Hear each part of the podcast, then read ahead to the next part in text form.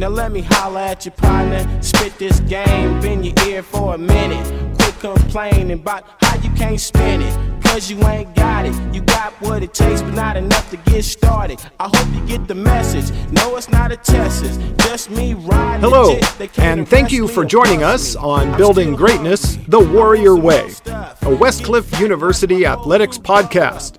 As always, I'm joined by our Dean of Athletics, Sean Harris. Yay, yay and I'm Sherm Dog, David Shermet, the head baseball coach at Westcliff University. Well, hey, we have another incredible podcast for you today and a very special guest as we are continuing to highlight some of our outstanding student athletes. Today we have Kennedy McDonald joining us. She plays our indoor women's volleyball as well as beach volleyball, and she is on our surf team. Kennedy, great to have you here. Thank you for joining us today. Thank you so much for having me. Um, I'm definitely a little slow. I think right now it's pretty early for me, so forgive me on that. But I'm excited about today not a problem. You're going to fit right in with this podcast. We're all a little bit slow, but trust, always trust me, nobody's slower than Shermet, so you're good, Kennedy. See, that's what I'm talking about. We're, it's all good. Hey, uh, always wonderful to have our student athletes on, and uh, somebody of your stature in particular. We've got a lot to discuss here because you have quite a history. I mean, uh, you know, the first of our five C's is to find great athletes and coaches. Um, who uh, uh, are you know outstanding in what they do. And so you certainly are that. Your history is amazing in your sport. You play three sports and i'm going to ask you about that here in just a little bit. You are from fresno california. Is that correct? Correct. I'm from the valley born and okay. raised. Okay. and um, you went to fresno city college right? Correct. Yeah i attended oh. my freshman and sophomore years there Excellent. Um, I bring that up in particular because I am kind of partial to Fresno City College. On our baseball team, we have brought in a couple of players from Fresno City, and I've got a pretty good relationship with the coach there. So we like Fresno City as a pipeline to all of our sports here at Westcliff.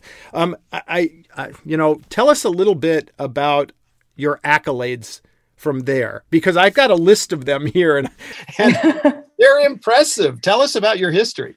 Thank you. Um, yeah, Fresno City definitely does a really good job of recruiting athletes from the Valley. We're a pretty tight knit family, and I think that kind of relays over to whatever college we go to next. Uh, uh, JJ Sanchez, for an example, is on the baseball team here. So we have a history from Fresno City. It's nice to see familiar faces down here. Um, but for my accolades at Fresno City, Kieran Robley, Def, our, my head coach, along with the rest of the Fresno City staff, is very committed and well driven uh, in a sense to that almost relays over into every single athlete that crosses her path. So I think that a lot of our championships and wins and our 13 time conference title is all because of her. She works really hard and it shows. And she's probably up right now at Fresno City doing her thing, making sure that the rest of the season goes well. So I owe it to her. Okay. And you know what? We all have those mentors that are going to help us get to the next level. But in particular, uh, some of the things that uh, are a credit to you is that uh, at Fresno City College, they were the 2018 state championship finalists, the 2019 state championship final four, 2018 and 2019 conference champion, 2018 and 2019 Dean's List recipient, maybe as important as anything else, 2018 2019 All Central Valley Conference honorable mention, you attended Clovis West High School as well, where you were state championship finalists in 2017 and a track champions in 2017. All of those things, correct? Yeah.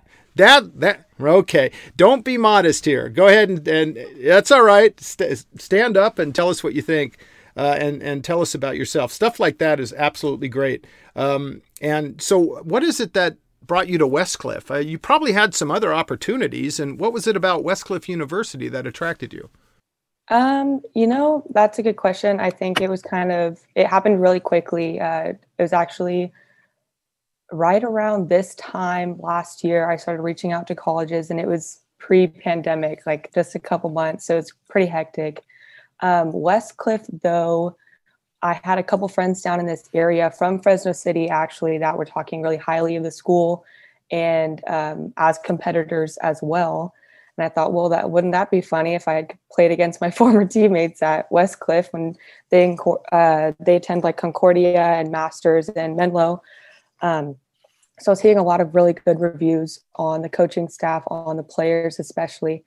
Um, and I think one of the driving factors is that it is in SoCal. It's in Southern California. It's got extremely nice weather.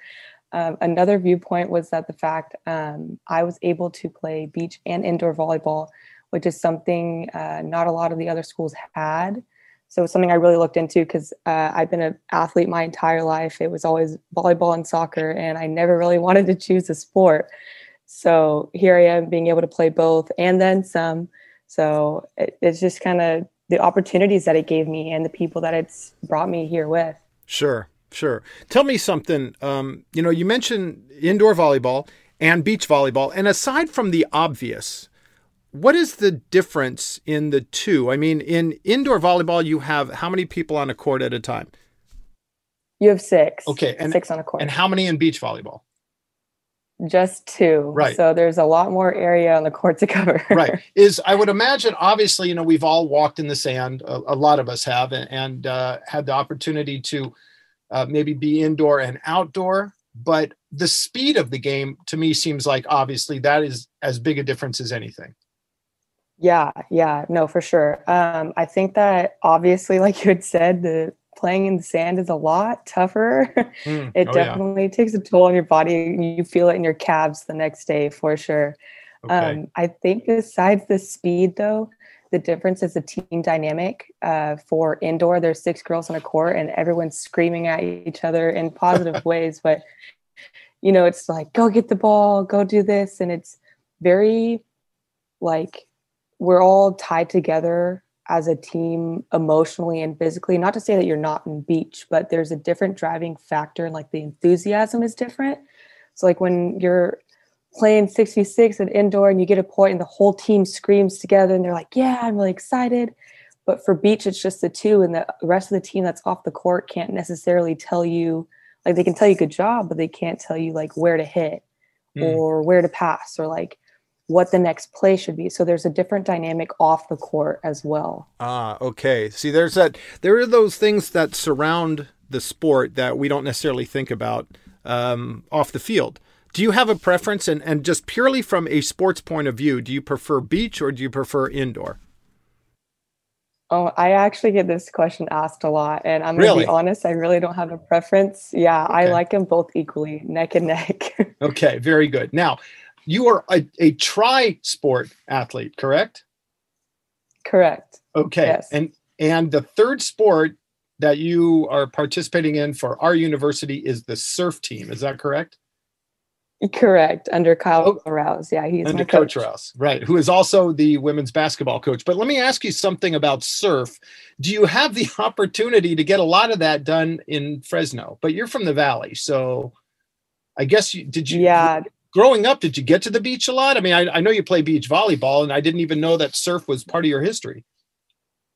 Yeah, um, no, I didn't get to surf a lot in Fresno. It's there's basically not a beach there. It's just exactly, valleys exactly. by mountains. Yeah. So uh, my dad actually lives in Monterey, so ah, I okay. was born there actually, and then grew up in Fresno, Monterey part time. Mm-hmm. Okay, very good. Yeah. And it just from a young age, surf was one of your things, or was it something you took up later? It was something that I had tried when I was younger, and uh, I had never really gotten back into it until I came to Westcliff and I reached out to one of my teammates that is doing the same thing that I am. She's on the surf team, uh, Sierra Lim, and I asked her about the club surf team because I wanted to join and relearn essentially. And then I talked to Coach Rouse and he said, Well, let's just put you on the team and get you to learn and we'll see how the rest of the season goes. And sadly, we don't have one, but it was just exciting just to be able to like, wow, I'm a tri sport athlete at a four year university. Who would have thought? yeah. That's very cool. That that's one of those things that you don't run across very often. As a dual sport athlete, let alone a tri sport athlete. That's pretty cool. Have you had the chance to surf much since you've been here in Southern Cal? Um, not as much as I would like, mainly mm-hmm. just because at the beginning of moving here, we had double days. So, right. And it was Monday through Saturday essentially. So I didn't really have much time off. Okay. All right, not a problem. Hey, let's go back very quickly and talk about some volleyball. You are a defensive specialist, is that right? Yes, correct. Okay, what does that mean exactly? Are you uh, great at digging and pancaking? Now, I'm I'm just throwing out some terms that I've heard. You're gonna, you're probably going to have yeah. to enlighten enlighten me here. Yeah, I'm that is me. I'm the person that's always passing the ball in the back row. Every now and then I'll get a back row tack or like I'll hit out of the back row. So that's kind of thrilling. But yes, I'm the one that's pancaking all the time. okay. Now for those of us and I, I only know a few terms, you may have to explain to some of our listeners what that means. A pancake. So it's essentially when you can't run like underneath and get your platform underneath the ball so you're running and you're diving across the court, and the only thing that keeps the ball from touching the ground is your flat hand. So it's like the ball, your flat hand, and the, the court. Okay. It's essentially like a pancake because it's flat. Right. And your hand is generally face down, palm on the floor, right? So it's hitting the Correct. back. Okay. Very good. Yeah. All right. Cool. Hey, um, yeah, there's something interesting here uh, in my notes that you had been voted a team captain. Is that correct too? Um, yeah, in all honesty, I actually had not known that until I had received the email to do this phone or the Zoom call or the podcast, actually. So, oh, wow. Yeah. Okay.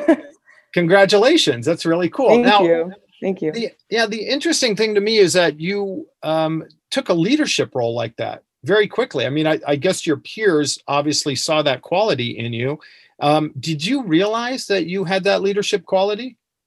Um, I, I, I think throughout the years I've had experience uh, having to step up. So I think that right before this recruiting process, I was told like this team is going to be very young. We need someone to be able to step up because they had lost a lot of their returners last year. So when that was told to me and that was relayed to me, I said, yes, I will take that challenge. And I like being someone that the team can de- depend on. So I, I, do think that I have some of those qualities, and I'm very happy that my team had voted me captain. Uh, definitely a surprise. mm, yeah, you know, it, it, just to compare it to baseball, we had two, three team captains over the last few years, and they're all returning players for the most part. So to be an incoming player, yeah, and to make that kind yeah. of an impact that quickly says a whole lot about one, your team, and two, in particular, you, your character, your integrity, and the fact that your teammates recognize that in you. Yeah, exactly. I it's definitely very humbling to know that my team views me in that perspective. And I think that like you just said, the fact that this is my first year at Westcliff, I'm a transfer student and my team was able to see that in me, that means a lot. Hmm, absolutely. And um, you embrace that role, do you? Do you pick that ball up and run with it, the leadership role? Yeah i try my best to. I'm i'm i'm there all the time. Good. Well of course obviously. Whether you're a, a captain or not it just uh, goes without saying you have to do the work. And as our uh, dean of athletics sean always says you have to chop wood and carry water. And so um, but as a leader you've got to do a little bit more. I, I read something interesting today that says bad teams have no leadership. Good teams the coaches lead but in great teams the players lead that is a good quote. I actually I would agree with that. I feel like there's a lot of girls on the team that have that mentality, that championship mentality, and that's kind of Coach Ma and Coach uh, Chris's motto this year, especially when recruiting, which is good because that's what we want. We want a championship. We're here to practice and fight for what we deserve and what we want. Mm, yep. Well said. Well, well said. Um, let me ask you a couple of questions about the last, say, six or eight months for you, you personally. Um, yeah. What what have you been doing during the shutdown to keep yourself in shape and and stay mentally sharp and uh, and try to conduct some volleyball and and uh, maybe surf activities? Yeah, so I try to get to the beach as much as I can. I mean, it was just definitely like the winter season here in SoCal, so I was back home for a little bit. Um, but besides or not besides, I guess. Um, the one thing I have been trying to do most is just get out every day and run as at least a mile a day. And then I try to get my teammates and I, especially, um, will try to put together like beach days uh, to play beach volleyball. So we're there at like nine o'clock in the morning down at Newland in Huntington. And we're playing until about 1 2 o'clock on the weekends or just days that we don't have um, like our own little get-togethers. Like the indoor team will get together and play grass, which is cool. So I'm getting because we don't have a facility. So the indoor team's getting to play grass, and we're getting to practice and still build that team bond. And the same thing goes for beach. So it's just kind of we're just kind of trying to get together as much as we can and play the sport essentially just to get touches and reps. Sure. Yeah, that makes a lot of sense. I think um, many athletes from all of our sports are always trying to get together and do something on their own just to either stay in shape or you still have that camaraderie with your teammates. So yes. I mean that's that's very important, obviously, to not just to work out, but to also stay in touch with your teammates. Exactly, um, exactly. And I think that the team bonding helps us, especially if we have an upcoming season. Like that team chemistry needs to be there. Yeah, yeah, yeah, absolutely. Um, you know, let me let me delve a little bit further into the shutdown, um, and uh, with a little bit more emphasis on the personal side. How did it affect you personally when you heard that things were going to be shutting down? We weren't going to be playing or practicing. You know, uh, without uh, going well deeply into the mental health side of it, we have had some athletes on that have talked about that. Um, how did it affect you you know, sort of mentally, I guess you might say. Did you? We are all able to persevere. Everyone has just put their best foot forward. Um, did it take you longer, or were you just say? Did you say to yourself, "Okay, this is it. Let's just go from here"?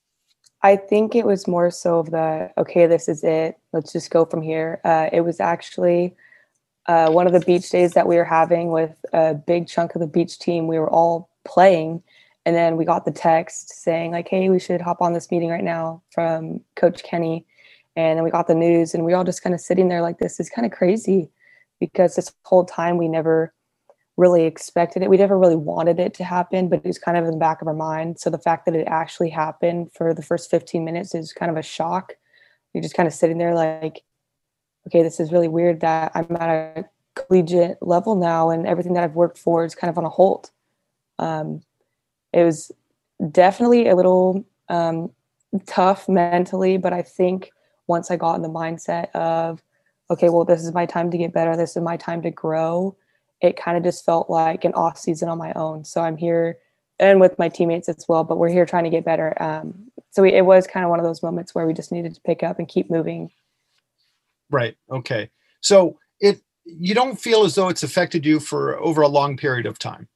I mean, it's definitely weird. Um, see i mean on snapchat you get the one year memories and it's coming up on that one mm. year where we're about sure. to go back and you know it's almost been a whole year since covid so it's it's pretty strange especially since like i had mentioned previously like i've been an athlete my entire life. So usually around this time like i'm already having a beach season and my mindset's so used to being in a competitive state at this time of year. So it's like my mind wants to keep going and doing all these active things. My body's like okay wait a minute. Like there's nothing to do anymore but it's just i have to keep busy. I have to keep going because i know that there's something at the end of this. Yeah. Are you one of those people who always needs to be in motion or are you okay sitting still for a little bit no i have to be in motion it's got to be something i have to be doing something active whether it's going on a walk just to breakfast or on a hike or even just down the beach. I got to do something.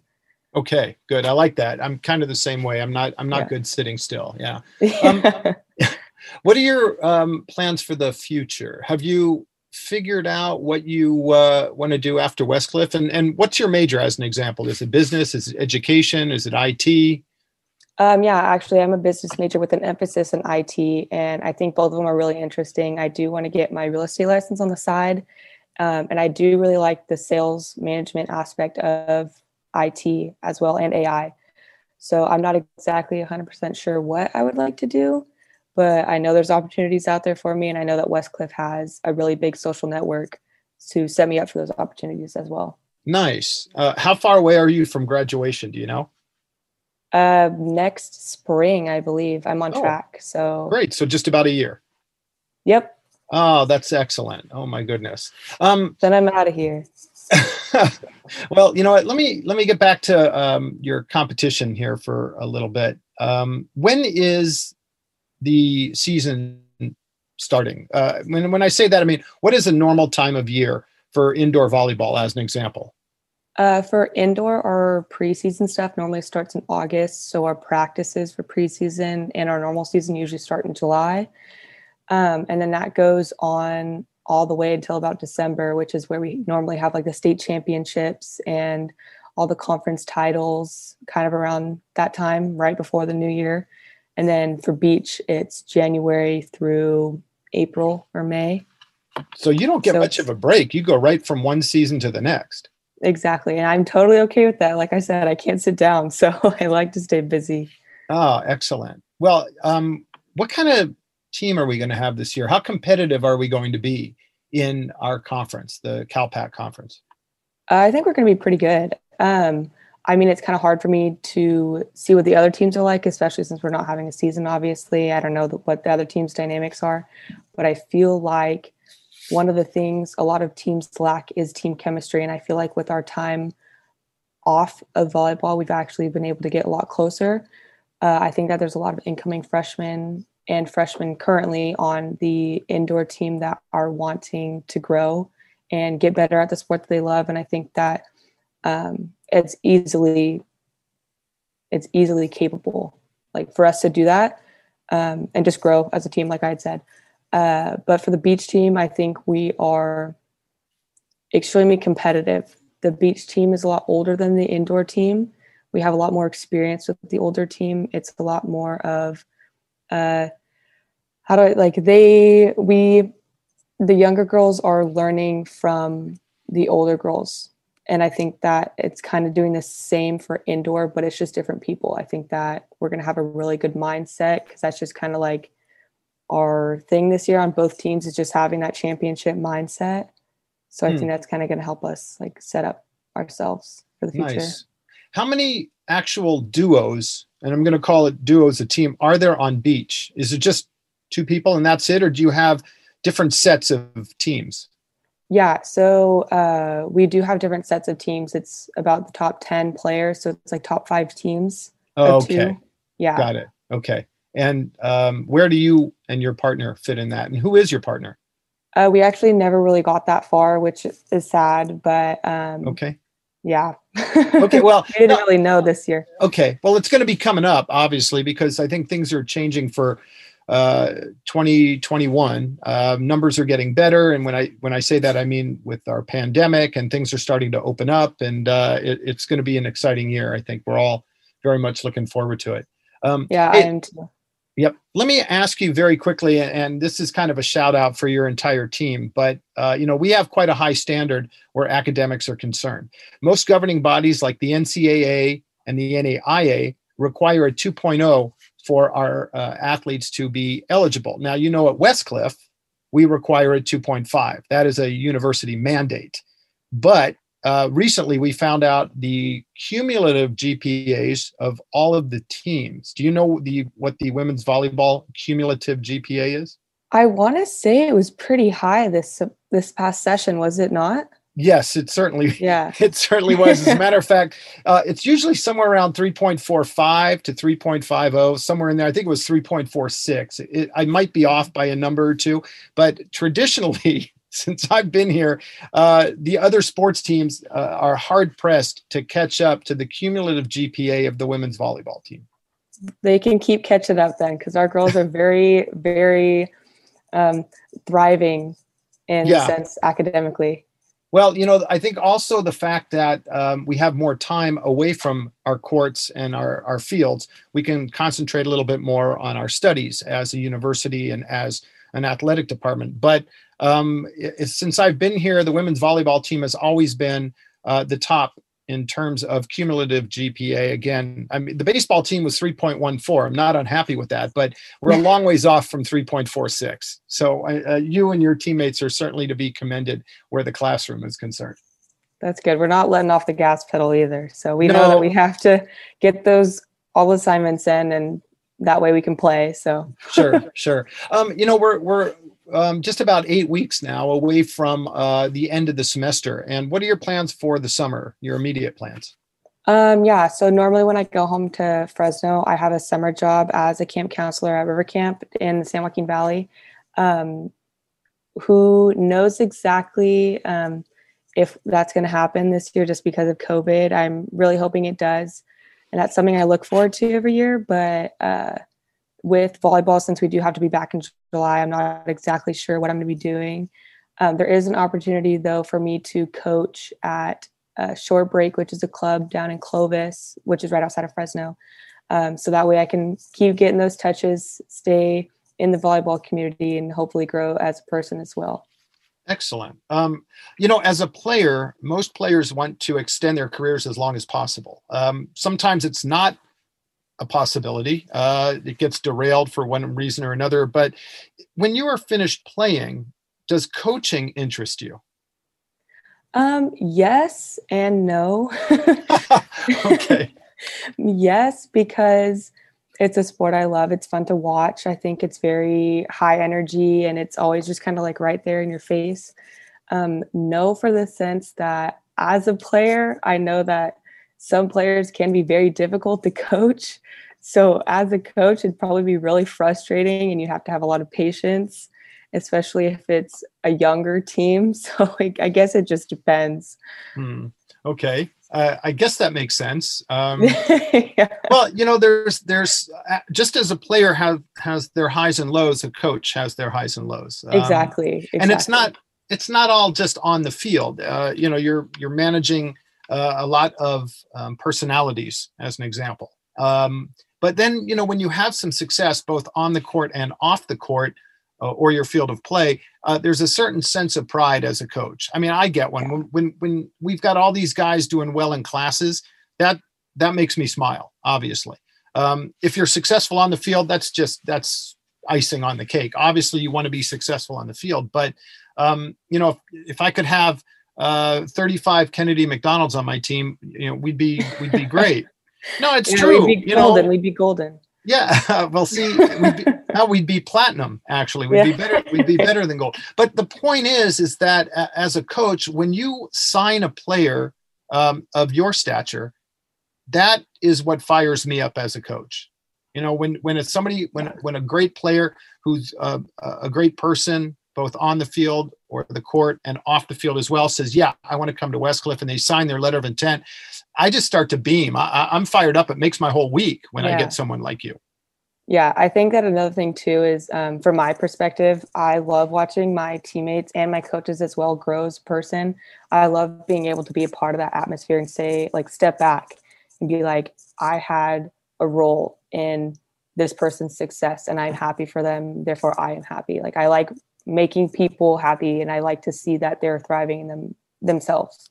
Yeah. Well, see, that is one of the great qualities of being a coach. You're on your way. So keep that definitely keep that in the back of the of your mind. Um, you know, is, is, there a possibility that uh, you play professional volleyball somewhere after your time at Westcliff? You know, it's not something that I'm not going to look into. If it's out there, then it's out there. I'm going to try my best for it. Um, I mean, the reality of it is that I'm not going to be, be able to play volleyball forever, but I'm going to try my hardest too. Of course. Yeah. As I say, as a player, you want to extend your career as long as possible. Yeah. So if you have the opportunity, so what I'm asking is that if you have the chance to be a professional volleyball player somewhere, whether it's the United States or another country, you would obviously yeah. consider that seriously. Oh yeah, for sure. Ex- yes. 100%. Hmm. Okay. Have you had the chance to play abroad in other countries? I have not. No. Right after Fresno City, um, pretty intense season, as you know, and then COVID hit right as I got to Westcliff. So there's been really nothing else besides that. But I'm grateful to be here. Mm, okay. Well, I, I, would imagine there are plenty of either leagues or opportunities um, outside of the United States. They play volleyball. Yes. Yeah, you know, I remember as a kid growing up hearing how great volleyball is in South America, as an example. Yeah, uh, we have a lot of um, foreign players on our team. Uh, we have one from Austria. We have a we have a couple from Austria actually, and it's crazy that I'm I'm just from a small Fresno. I guess it's not too small, but I'm from Fresno, so a lot of the people that I play with or against are from the Valley or from Northern California. I'm never getting that out of the United States competition, and they bring fire to the court when they play, and that's something that I really like to play against or play with. So that would be exciting if I was able to get that opportunity. Yeah. Is there, have you noticed that players from abroad ha- play a different style of volleyball? Um, yes and no. One of my teammates from the indoor and beach team, she was an incoming freshman or a current freshman. Uh, Sarah, she definitely play in a good way. She plays with a lot of aggression because she knows that whatever's thrown at her, she can handle.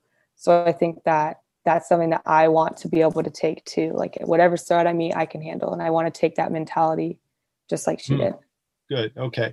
So, you know, uh, in terms of the actual game itself and your position, um, are you, do you get to bump, set, and spike, or do you predominantly do one or the other?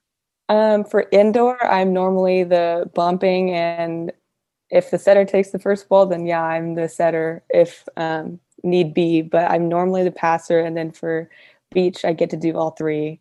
Right. How Yeah. come you don't, why don't you get to spike on indoor? Um, I play prominently back row. Uh, There might be an opportunity where I get to play outside, which is the hitter this year. So I'm excited about that because that's what I used to play. That's what I started with. Okay. But it just depends on your position. I'm normally a back row player. Okay. How tall are you? I'm five eight. Do you have good ups? You know, I sure, yeah, yeah. Okay. she got a good vertical. Yeah, I try my best. It's hard to keep up with the players that are already five ten or six foot, but I'm I'll reach. I can try. It's amazing to me how athletic um, volleyball is and, and the, um, the progression of it over the years. I, I mean, things change with the jump serve, as an example. Um, Mhm. d- do you have a chance? Do you? Does everyone serve, or is it the same person over and over? Uh, yeah, everyone gets to serve. Uh, in some cases, the middles don't normally serve because they're referred to as not the best passers. So that's when the libero would go in and play back row for them. But everyone Okay. gets to serve. Yeah, Okay, and the libero is your the one with- essentially, yeah, we do the same thing, but they're the one with the different colored jersey. Mm, got it. Yeah. Okay. So when you serve, do you do a jump serve or a traditional? Um, I'm a traditional standing float, so like the ball doesn't have any spin; it just kind of floats as is. You can kind of like read the name on the ball, and it moves from side to side.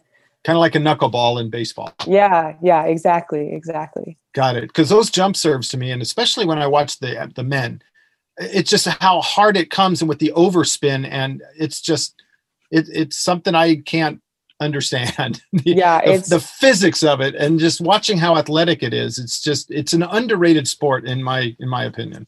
I agree. It's definitely hard to pass um, a men's top spin serve. Like with our coaches, they'll serve at us sometimes, and it's just intense. Like you're just sitting there. there- You can't move quick enough to pass the ball, so you just kind of have to stand there and hope that it hits you in the chest because it'll be up. Okay, so so there are obviously there are some uh, serves that are more offensive, and all you're trying to do then is just bump the ball. Is that right? You're not necessarily trying to direct it. You're just trying to get it in the air for the next person. Uh, when you're serving, your overall target is for an ace, essentially, to where you get the point right off the bat, whether Right. it's the person shanks it or it hits the court right away.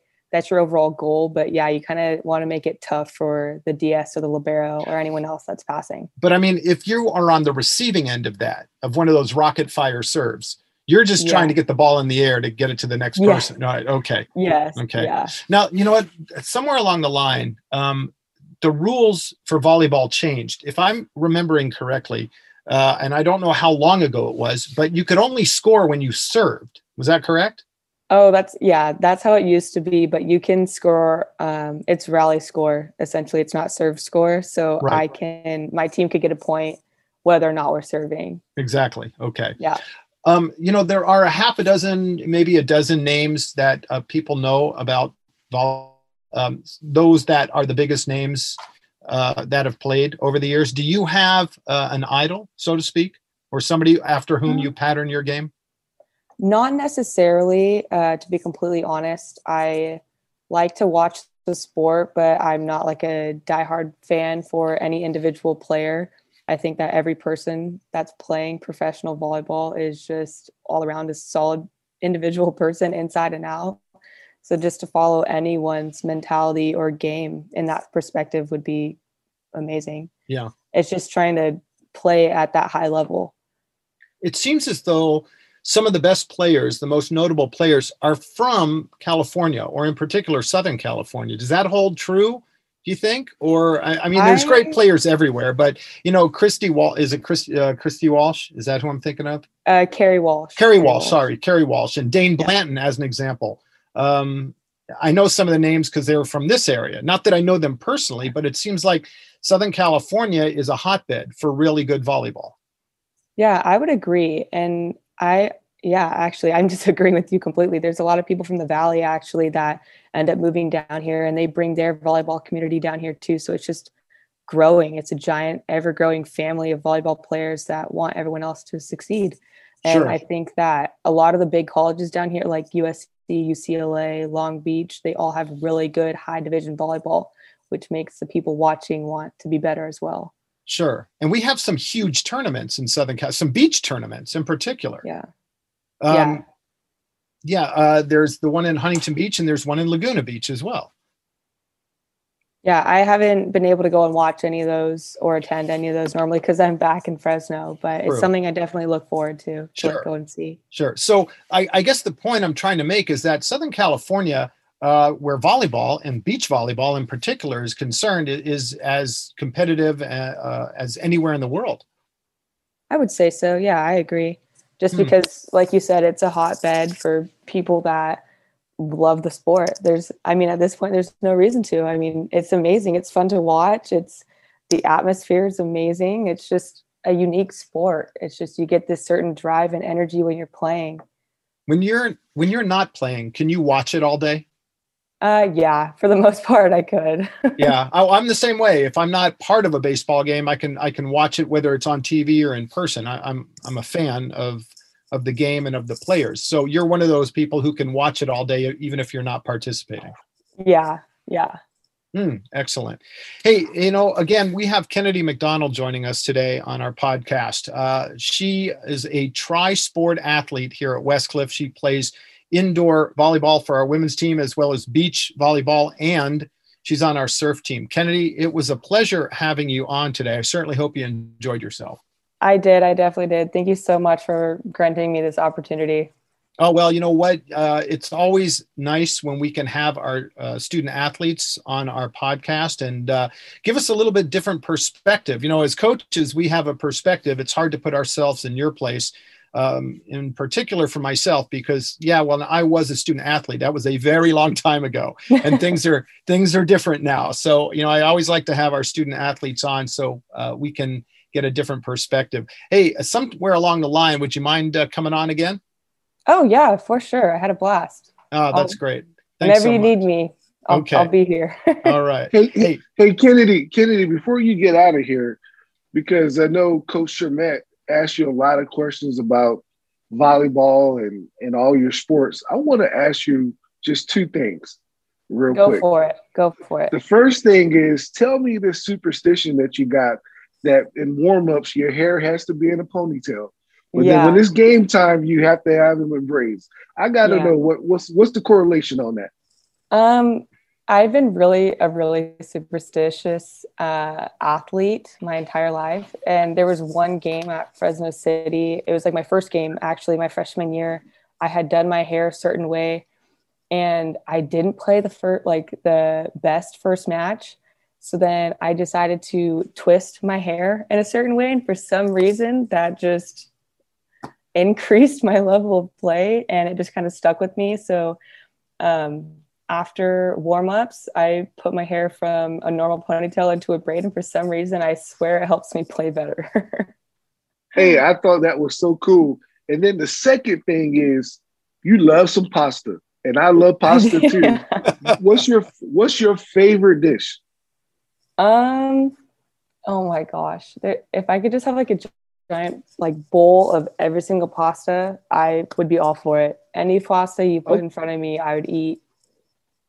Right. Hey, listen, and and and lastly, I'll fight you over some garlic bread. I like garlic bread too. I know that's one. I'm getting that last piece for sure. I'm taking over the whole loaf. You're not gonna get any.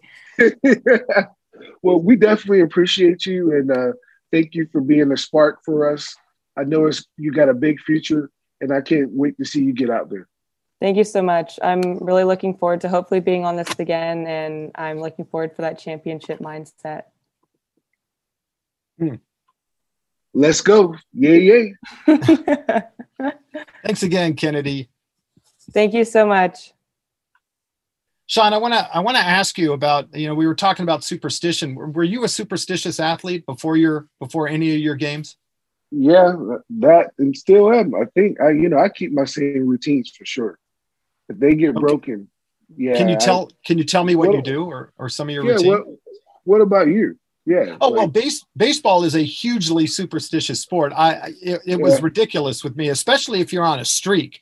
If you're going well, you don't you don't change anything.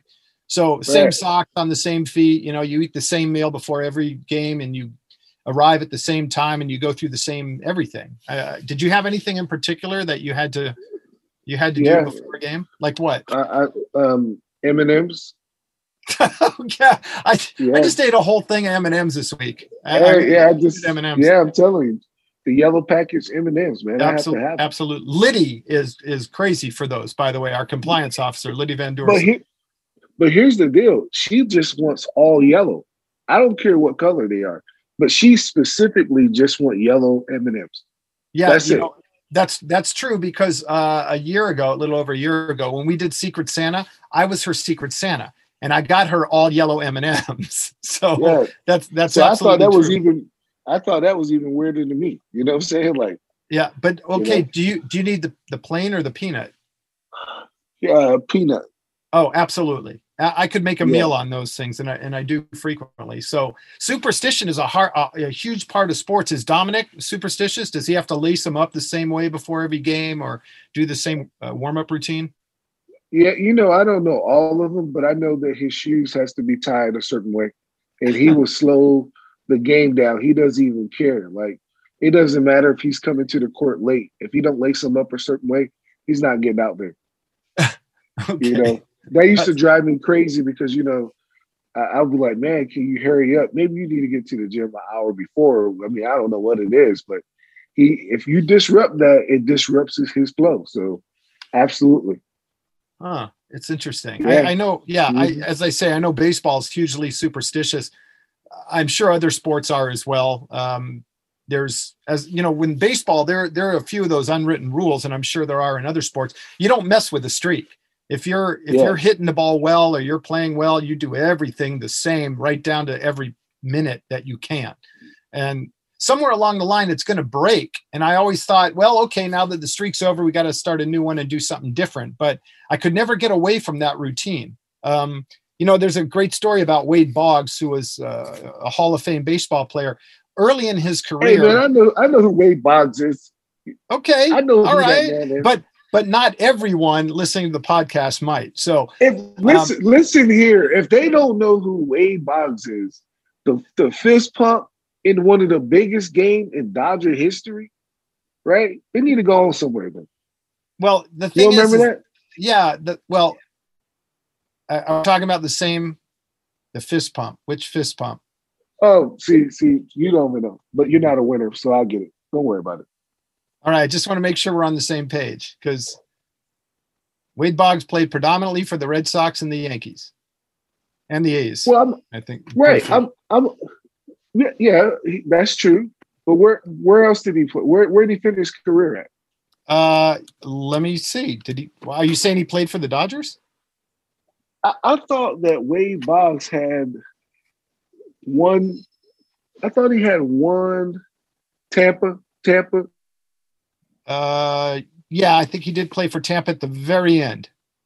He played, yeah, he played mostly for Boston and New York, and then at the very end, he did play for, I think, Tampa Bay for the years of 98 and 99. So I'm not sure. You're you're correct. I just don't recall the fist pump off the top of my head. Well, I don't think I'm correct. I got that from a astute. Well, I'm not. Well, guy. Well, the uh, it's okay. The um, uh, the point that I wanted to make though is that early in his career, his wife made him a chicken sandwich before a game and he got four or five hits.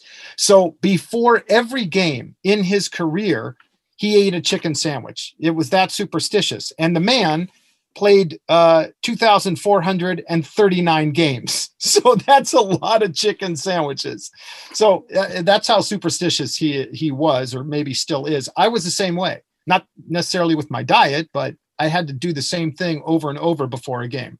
Um, it didn't work necessarily for me because I didn't have such a great professional career, but but he's in the Hall of Fame. Yeah, I think he was introduced what around 2005, 2006. Uh, you mean as a player? Uh, 2005 uh, introduction to the Hall of Fame, right? Or no? Oh, oh, the Hall of Fame. Yeah, I beg your pardon. Yeah, it was right around 2005. Yeah, yeah. yeah exactly. Uh-huh. Um, and uh, one of the greatest left-handed hitters who's very underrated.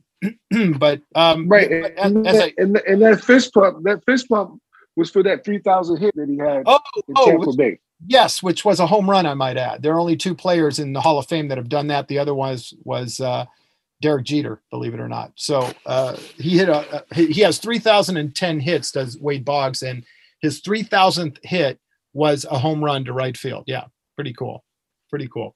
Um, hey, I also have one or two uh, fast facts for you.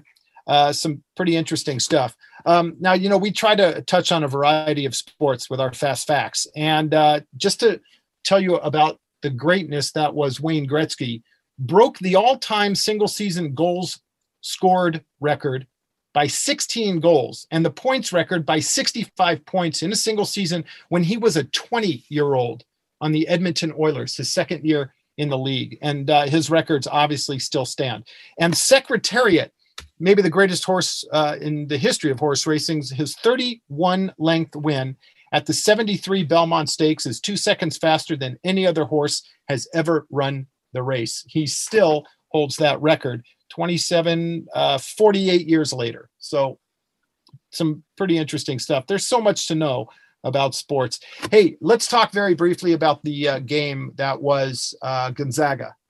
Uh, and um, you're up there right now. Is that correct? You're in Washington? Yep. Yeah, yeah. In. Washington, Spokane. Yay, yay. Who do they play? In, in the Northwest. In, in the, the, Northwest. North- yeah. And uh, what's the temperature there right now? Do you have any idea? Ooh, too damn cold. Too damn cold. if you're from if you're from Southern California, you're just gonna say too damn cold. Uh, I'm right. sure it's probably like 30 under under 30. Okay, is that Pullman, Washington? S- say again. I'm sorry. Is that Pullman, Washington? Well, where where I'm at right now? Right. Yeah. Or are you in Seattle, or where are no, you? I, no, no, no. I'm in Spokane. Oh, Spokane. I apologize. Spokane. Yeah, okay. yeah. I'm in, yeah, I'm in Spokane right now. Okay. Uh, Pullman. Oh, sorry. Pullman is Washington State. I, I apologize.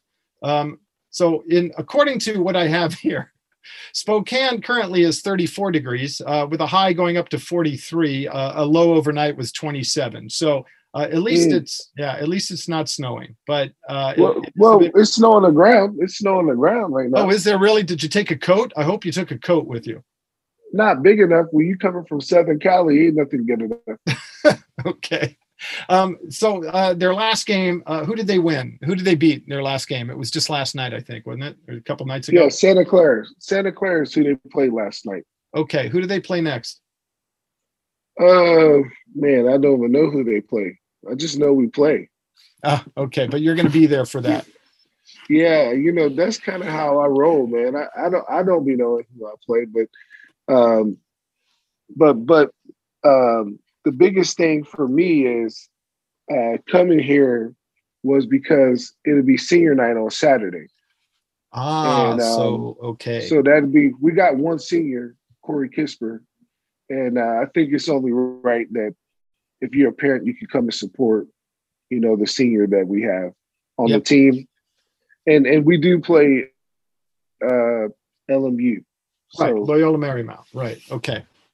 Yeah, yeah. That yeah. they're set up to be a pretty good team for for years now. I know Kispert obviously is a big part of their of their operation. But uh, you know, they've got plenty of guys coming in, and they've got everybody coming back. Do you think everybody's coming back, or are one or two guys going to go to the NBA like Suggs? I mean, he's got three more years, but his eyes might be on a bigger prize. What do you think?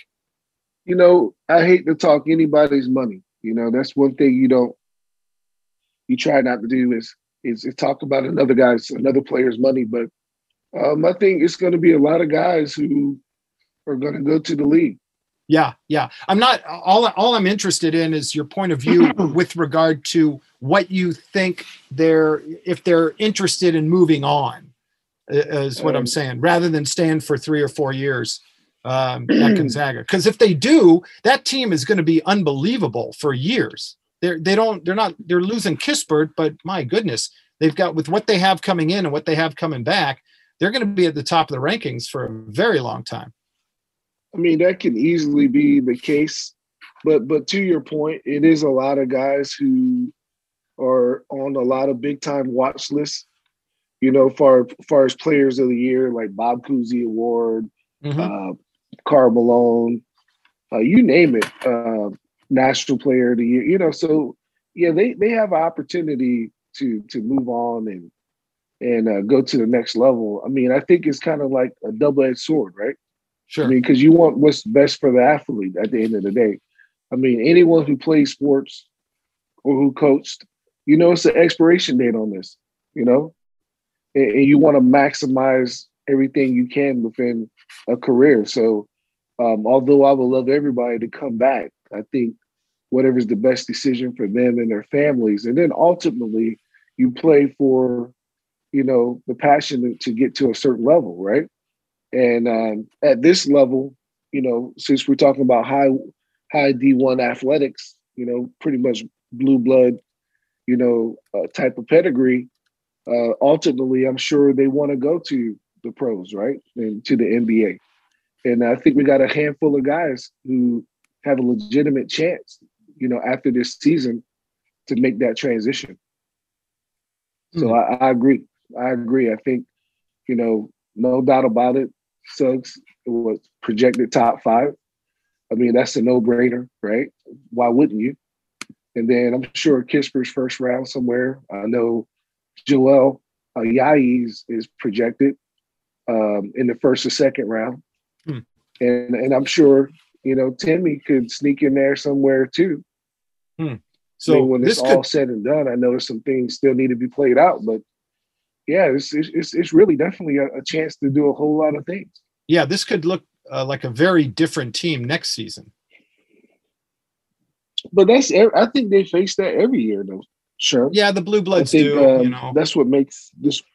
Yeah, I think that's what makes it so so uh, important for them to continue to water the bamboo, right? Of guys that's that's still there who may not been a projected first round, but may, you know, you know, uh, one and done, so to speak but maybe year two and year three, they're primed to get out of there as well. So um, I, I, think they got a deep roster. I think uh, they always do a great job of getting grad transfers and people who um, enhance their culture. Mm-hmm. So you, you never want to say a team is going to be fine because every year, right, you want to say great. But this was a team also that last year had a chance to win the national championship if a pandemic didn't come and wipe it out. There was a 30 win team last year right? We, we tend to forget that, right? Sure. And around this time last year, right, they played the WC championship, won that, and then you know the pandemic hit, and then everything was shut down. You know, so I mean, you know, this this team is definitely poised in prime. You know, but there's still a lot of basketball left. Um, that's one thing about competitive sports. You know, you can you can look like the front runner, but if you don't finish your breakfast, right, then um, you, you won't get that ultimate, you know, goal that you're looking for. So I just pray that everybody stays healthy and mm. um, they continue to listen to the coaching staff and uh, and play like it's their last supper, man. Yeah, well, they're you know going to be. I, I think that that's good. They're going to have an undefeated regular season. Uh, it's all obviously it's all about March Madness, which we're coming up here on March Madness, so it, it's uh, going to be exciting. Hey, who do you think is the greatest player all time to come out of Gonzaga men's basketball? man, it's it's kind of hard. You know, I think some of the some of it's still unwritten, right? It just depends on what you're talking about, total impact or not. I mean, you, you can't say anything without mentioning John Stockton, right? Yeah, but, I, I, I, think I'd put him number one. Yeah, I mean, but you know, Adam Morrison, right? Adam Morrison was a big time mm. Zag as well, right? Oh yeah, you know, so, okay. Uh, I'd put him a little further down the list. But, but but but here's the deal. I'm not putting them. I mean, because you got Dan Dickau, you got so many guys, right? So, yep. but what I'm saying is, when you're talking about Zags, you know, we're talking about the the, the college program. Some of these guys pro game may didn't transfer right over as well as Stockton, but I mean, Adam Morrison was uh, he was known everywhere, man. You know what I'm saying? Like in you know, college, it didn't kind of yep. work, work out as great. Yeah, it didn't. It, it didn't kind of work out as much as he wanted to in the pros, but I mean, he he. Everybody knew who he was coming out coming out of college. Yeah, of course. You know? Yeah, he was highly. Yeah, he. Because, everybody, everybody, everybody did. Yeah, he had. He was unbelievable. But as I say, uh, even in college, I mean, he was there from 03 to 06. Um, he, obviously, they. Right. He's looked at. I mean, you know, I think athletes are looked at differently if they don't have the professional career that is expected of them coming out of college because of the hype surrounding them. And I think he's one of those guys. Yeah, no, I, I'm I'm not going to disagree one bit. You know, I mean, you got Kelly Olynyk. You know, you got yep. Sabonis that just got snubbed. I yeah. thought he was an All Star this year. Yep, no I reason agree. why he shouldn't have been.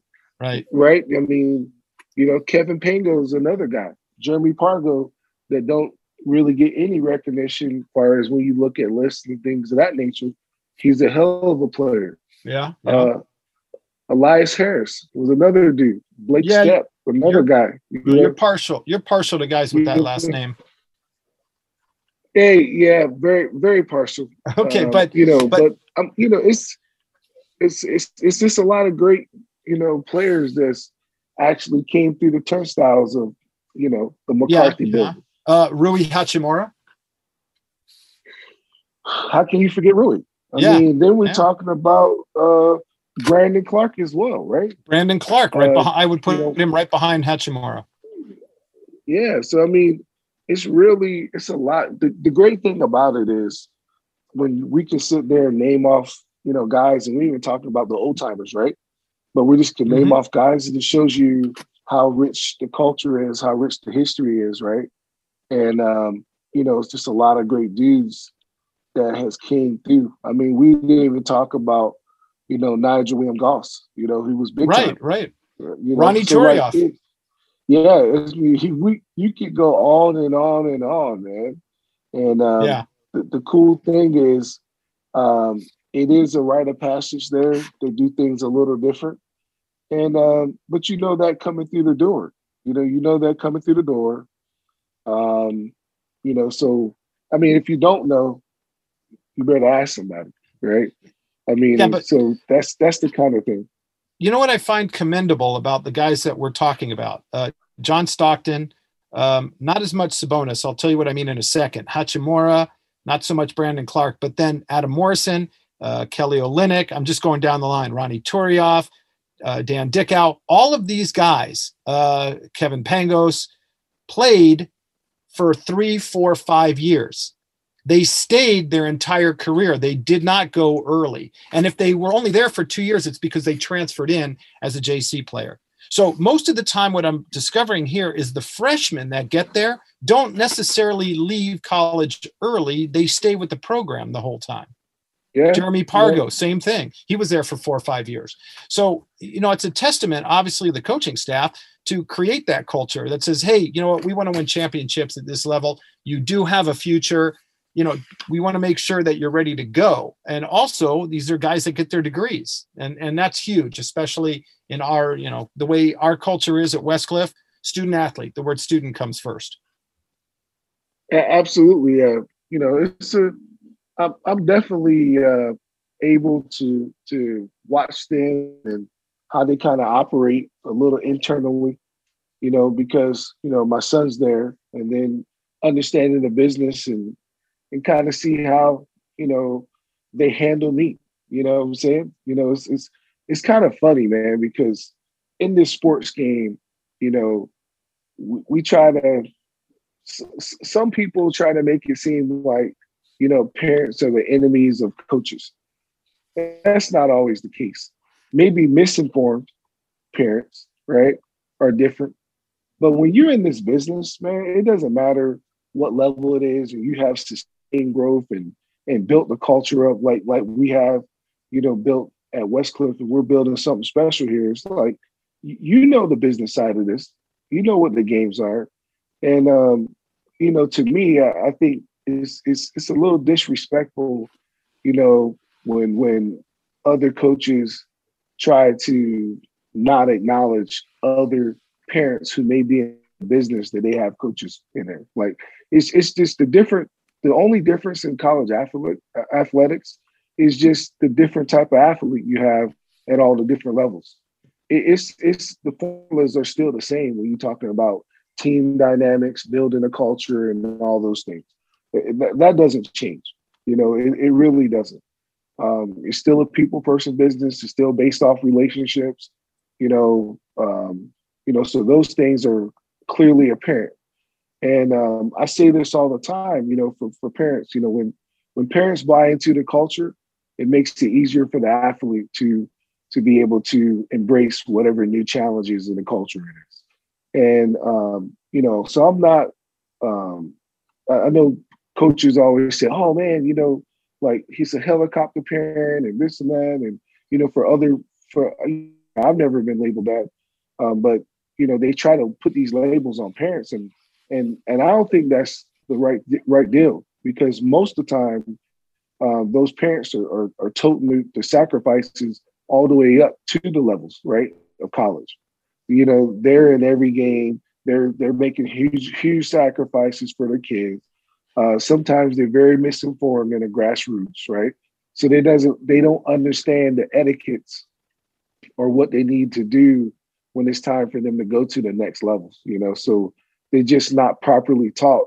You know the way the business is, and and college to me, it's a big maze, man, and you can get trapped. It's a big maze. Um, you know, for me, I understand the business, and you know, so we're in it, sure. You know, at this level, I understand how kids get marketed. I understand what you need to do with athletes. I have to do the same thing on a different level, right? On a different level. That's all it is. We upgrade our athletes, right, and our status, right, and we're getting to some of these different uh, echelons of conferences. Then it's it's no difference, man. It's, it's really no difference. But very few people can build a program from the ground up. And um, even in this business at all levels. And, and for those who can, I, I highly respect them because it's a lot of work.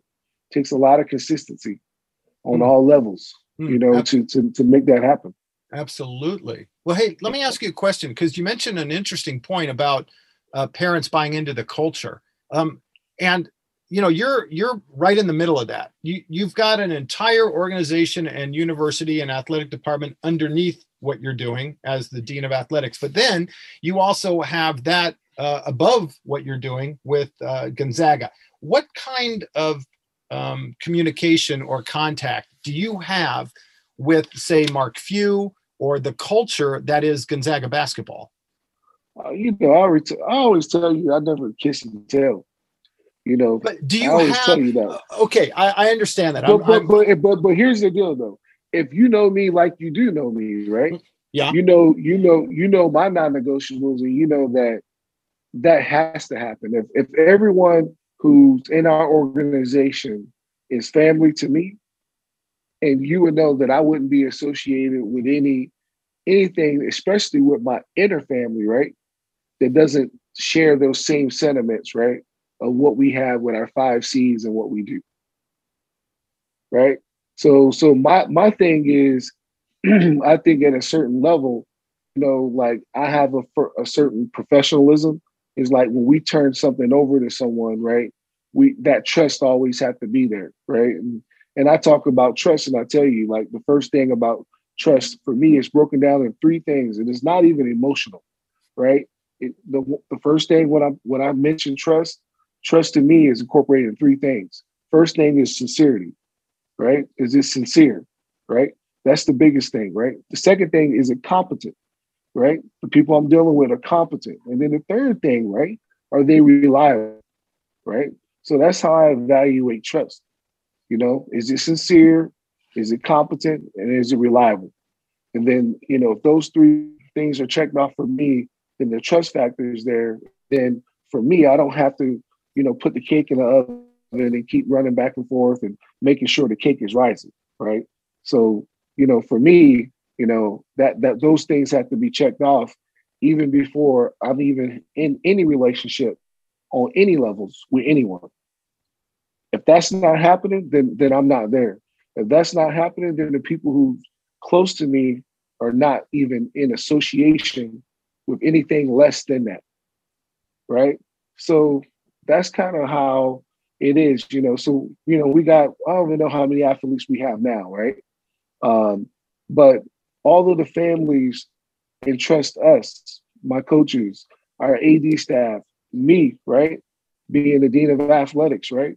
To to to preserve and to ensure that their young men, young men, young women are having the best experience possible in the journey, right? It's not even, even though we're highly competitive and we know the byproduct is championships and wins and all of those things, right?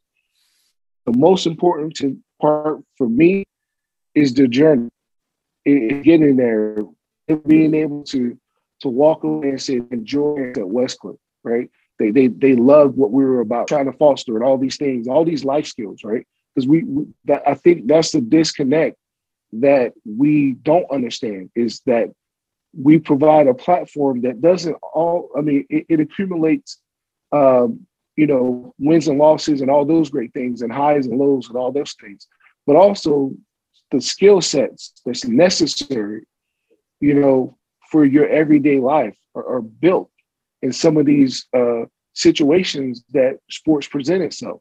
And those things for me are way bigger than you know how many banners we hang up because these are banners that we're hanging up in, in young individuals' lives every single day when we're helping them navigate through bigger situations that they can't seem to navigate for themselves. And then what we ask them to do is after they're finished their, their time with our program, right, that they in turn reach their hand back and help the next person and pay it forward and all those great things. So that's what I'm excited for. That's the reason why, you know, I decided that I was gonna, you know, get involved in, college, you know, athletics in the second half of my career. That's the reason why I bust my tail and getting this PhD, you know, uh, degree in leadership and all these things, right? So I can help connect this disconnect and this bridge because there's a disconnect from grassroots to collegiate, from collegiate to professional it's huge disconnects, it's huge gaps. And um, and it's ridiculous to me because who uh, end up suffering in all these huge disconnects and gaps are are the athletes and the families. And and that's that's really crazy because here's the deal like I've always been my son's trainer for basketball.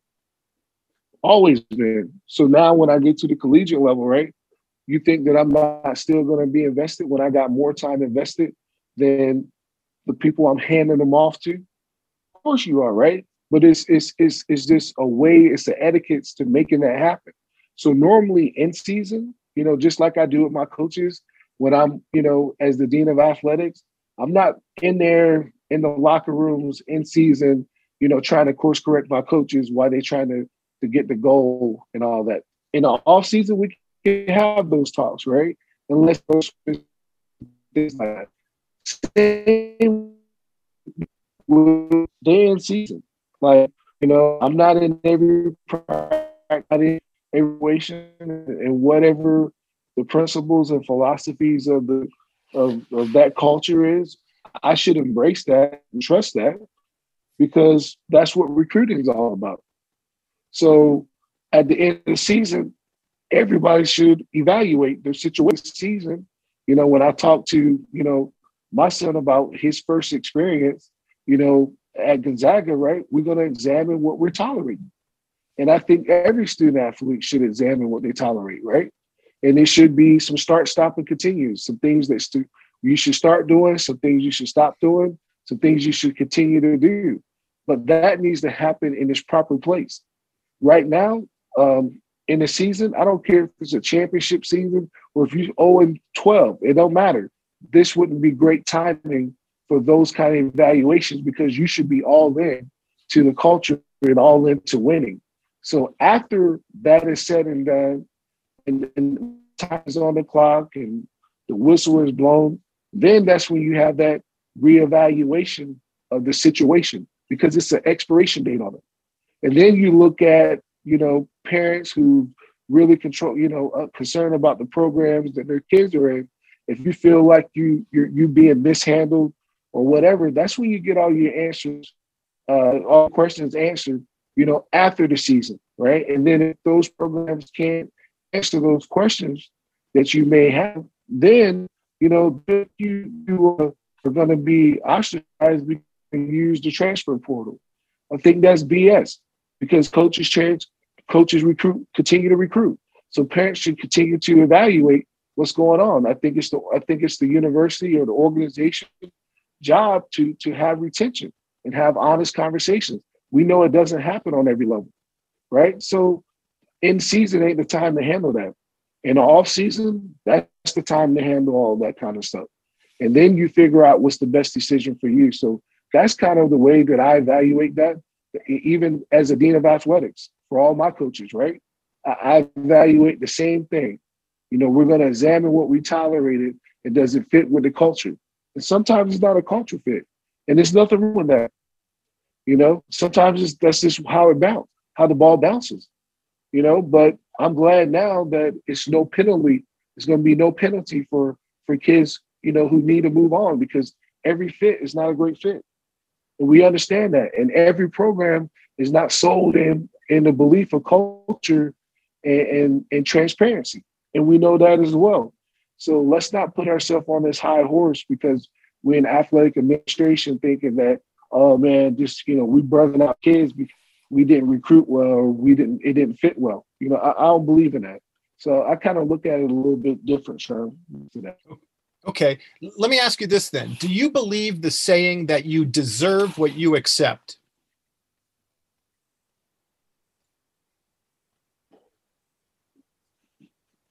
You know, I, I think I, I, I think I'm a little. Uh, you deserve what you accept. Um, depend on what you've been brought up and taught by, because some folks in in our societies, right, because of different demographics, never had an expectation on their life. So when you don't have an expectation on your life, or you that first generational, you don't know what to expect because you don't have that guidance right? So it's hard for me to say, yeah, you deserve, you know, you you kind of you deserve that, you know, because some people in this world, and and I've been this person myself, you know, speaking for me, in some areas of your life, you're gonna stumble forward, right? And incremental steps is still progress, but you don't know what that expectation is. You know what your intentions are, right? But you know, and and here's the deal: like this is the biggest thing with college athletics is that opportunity has to meet preparation. You can prepare, right, and still not be given an opportunity. And some kids, right, are not be, being given an opportunity because sometimes, right, we want to hold on to players for the next class and for the next class and for the next class. So they don't get that opportunity. And so if that's not clearly communicated and they're not uh, and the coaches and administrators and, and people in our profession not being transparent and that that in those conversations right? And and the reward looks a little lopsided you know for for some that's on the organization. That's on the team. That's on the coaches right? To to to foster that relationship and to keep that keep those things going but these kids out here these young student athletes especially at high levels they're not stupid anymore, man. They they understand in the game. There's too much information floating around. They understand the politics of this business now.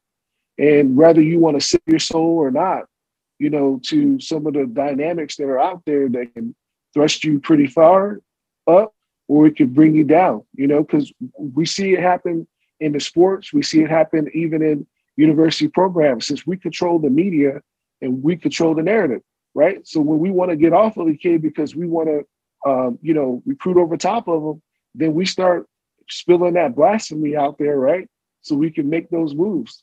Same thing to be pro sports, right? Soon as we want to be off, we say, oh man, you know, uh, you know, this guy is not so great for the locker room, you know, and then we start bringing up incidents, but we never bring up the incidents in the organization when we asking a guy to move and change and be flexible and all these kind of things, right? We like to say next play, hurry up, let's do this, let's do that for the athlete. And then when they put the onus back onto the organization or to the university, then it's an issue.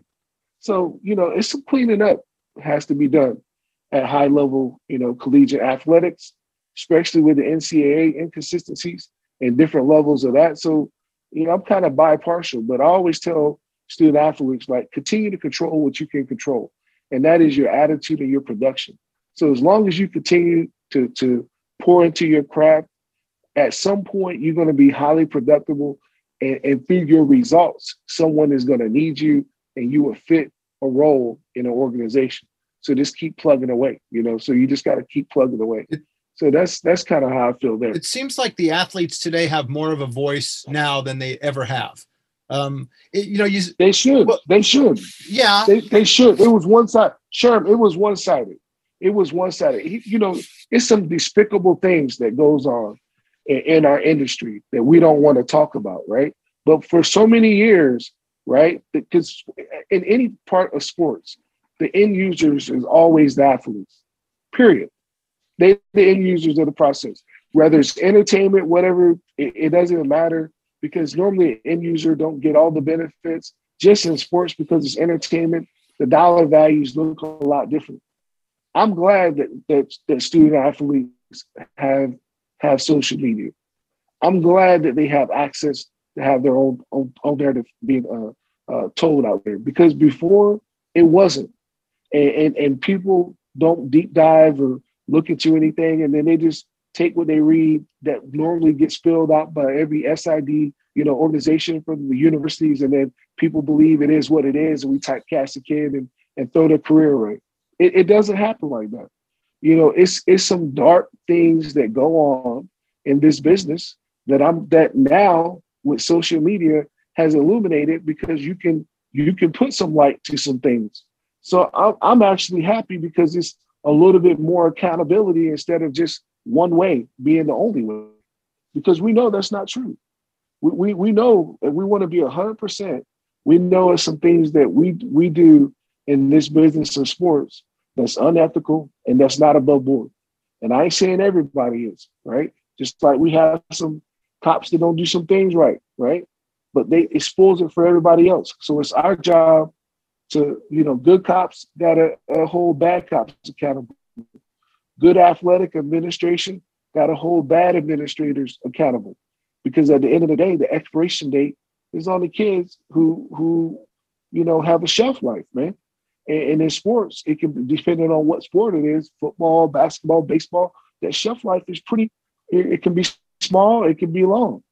So we, we need to protect the game in that way. Hmm.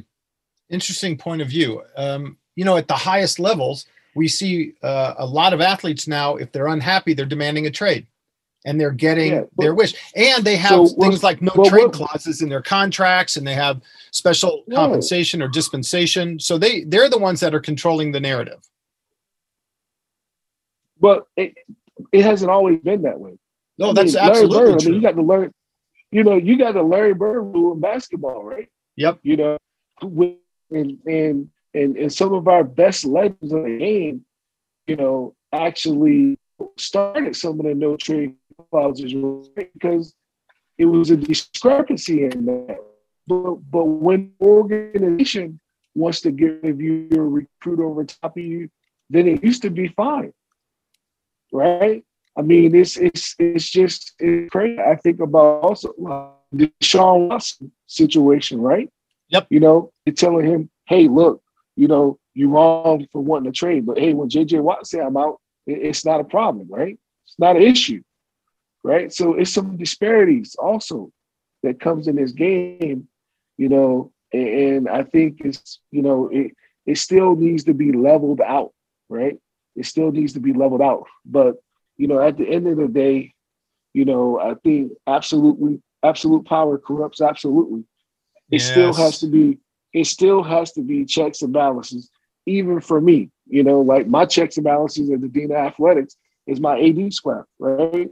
and I do a lot of collaboration and some things I'm not even involved in, you know, so I don't have sway or or leveraging a situation because I've been highly successful. Because you've been highly successful doesn't mean that everybody should um, assumption that everything you say is is is above board. We all got flaws. We all have biases. It's our job to temper those things, right? And make the best decision. You know, going on. Like, you know, some dudes are not jolly dudes. And some dudes are not showboat guys in the locker room. Some dudes like to come in and not say anything. It's the best they, they possibly can be. Not going to be all everybody's pregame routine is completely different. That was I learned when I got to college athletics and also, you know, just being uh, in sports, right? Everyone's pregame routine look different. The way they get prepared for a game. Some dudes like to just go put on headphones, right, and, and, and listen to music. Some guys got to talk to everybody in the locker room, right? Some guys got to be, you know, in the mirror. You know, like it's so many different things. But if you really truly a team, you got to embrace all of those things. It's it's okay, and it doesn't even matter. You got to have some flexibility you know, in in your culture, if, if you're trying to, uh, you know, persevere in this ever changing world that society has has given us, you, you don't lose your, your your non-negotiables within your culture, but but you have to have some flexibility. You got to be a rubber band. You know, you got to bend without breaking. You know, you got to understand the things that should be, you know, a solid foundation, and, some of the things with social media that it's just a different athletes, different generations right? So they get after it different. I mean, if you talk to kids now from 18 to 25, they will tell you Twitter is a is, is a reliable source, right? Of information. You know, they, they feel like that that's the news for them. I mean, how, how many times did we grow up, Sherm, where TMZ was looked at as a tabloid, but now you get your most reliable information from TMZ, right? right? But it was it was kind of like Esquire at one point when it first started out right? Now people say it comes on TMZ, it has to be right. That wasn't always the case. I mean, they said, hey, rap music will never last, right? It's not one commercial that doesn't have a rap jingle in it, right? But they said it would never last. Sure, you was you grew up in that age, but they said, "Oh man, this is bad. It's never gonna last," right? And, and you can't turn on a commercial without or, or see a commercial. Turn on the TV and see a commercial that doesn't have some kind of influence from the hip hop culture, especially in our sports, especially in our sports. So things are always constantly changing, and we need to embrace some of the change that goes on. Hmm. That's that's what we need to do. Absolutely. Um, and, and, everybody, and every, and every family don't have a mother and dad either, Sherm. And not to go into soliloquy or long. So, but everybody don't. And, and let me just chime in with basketball in the most cases with basketball, you don't have a two parent household.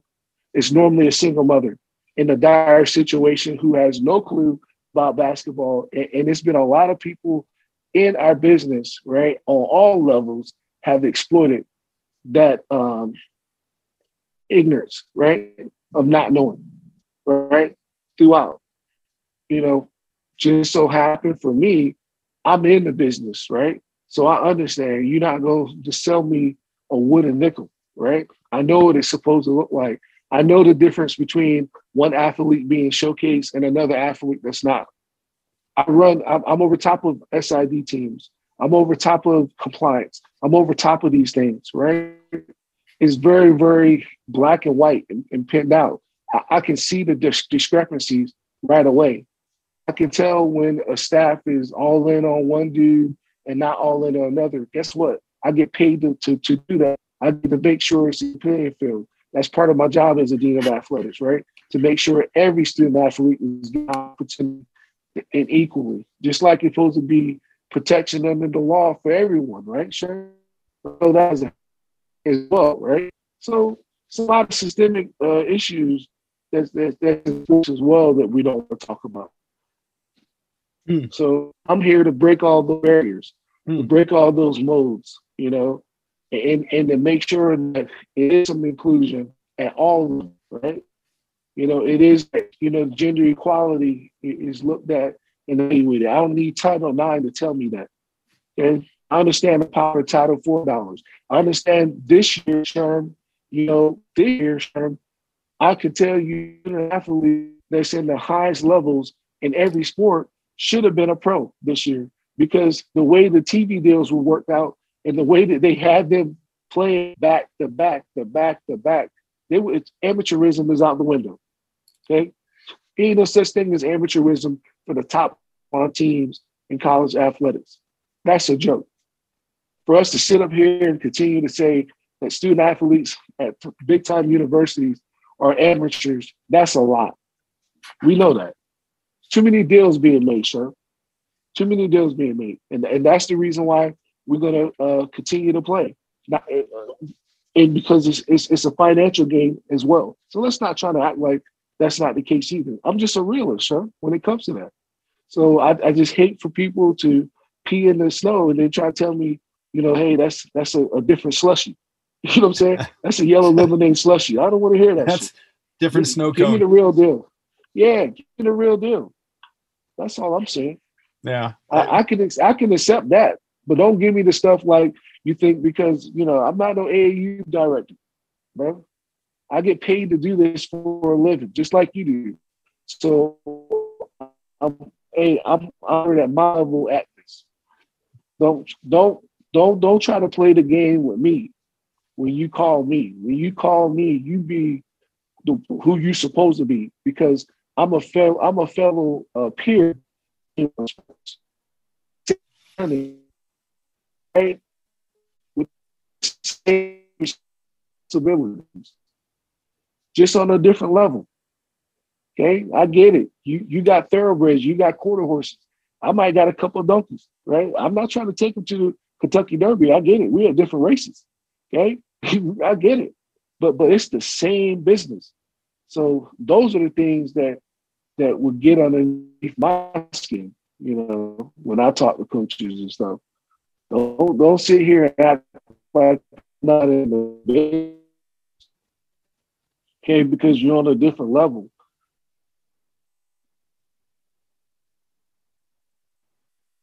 That's going to do it for our podcast today. Of course, we want to thank very much Kennedy McDonald for joining us. And uh, we do apologize. We've had a little bit of audio difficulties. Sean is up in uh, Washington. And uh, because of that, uh, we had a little bit of an unstable signal. So we apologize for that. But as always, uh, keep an ear out for the next podcast. Looking forward to uh, coming back.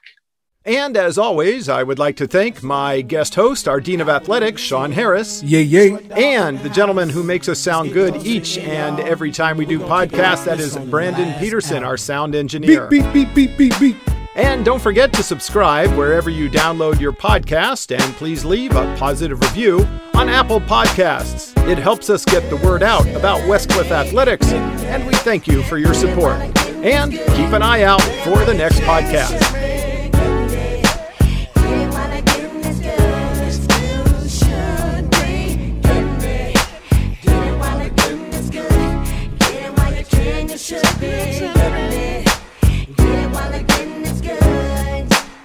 Now let me holler at your partner, spit this game, bend your ear for a minute. Quit complaining about how you can't spin it. Cause you ain't got it. You got what it takes, but not enough to get started. I hope you get the message. No, it's not a test, it's just me riding jet. They can't arrest me or bust me. I'm still hungry. I want some more stuff. Get fat and watch my whole crew blow up. So get yours and buy my new album. Peep the game and don't be like Calvin. Get everything you want, get real. Get your mail, get your girl to make